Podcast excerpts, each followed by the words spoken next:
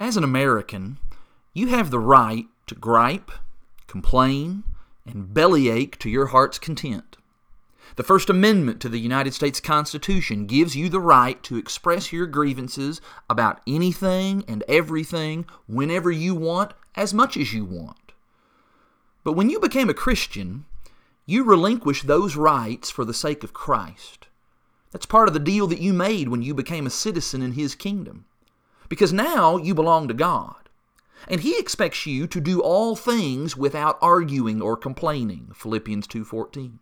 He expects you to give thanks in all circumstances. 1 Thessalonians 5:18.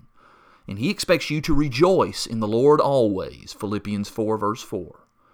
Brother or sister, as you go about your day today, remember that you have dual citizenship, and the rights that you enjoy as an American must always be subject to your responsibilities as a Christian.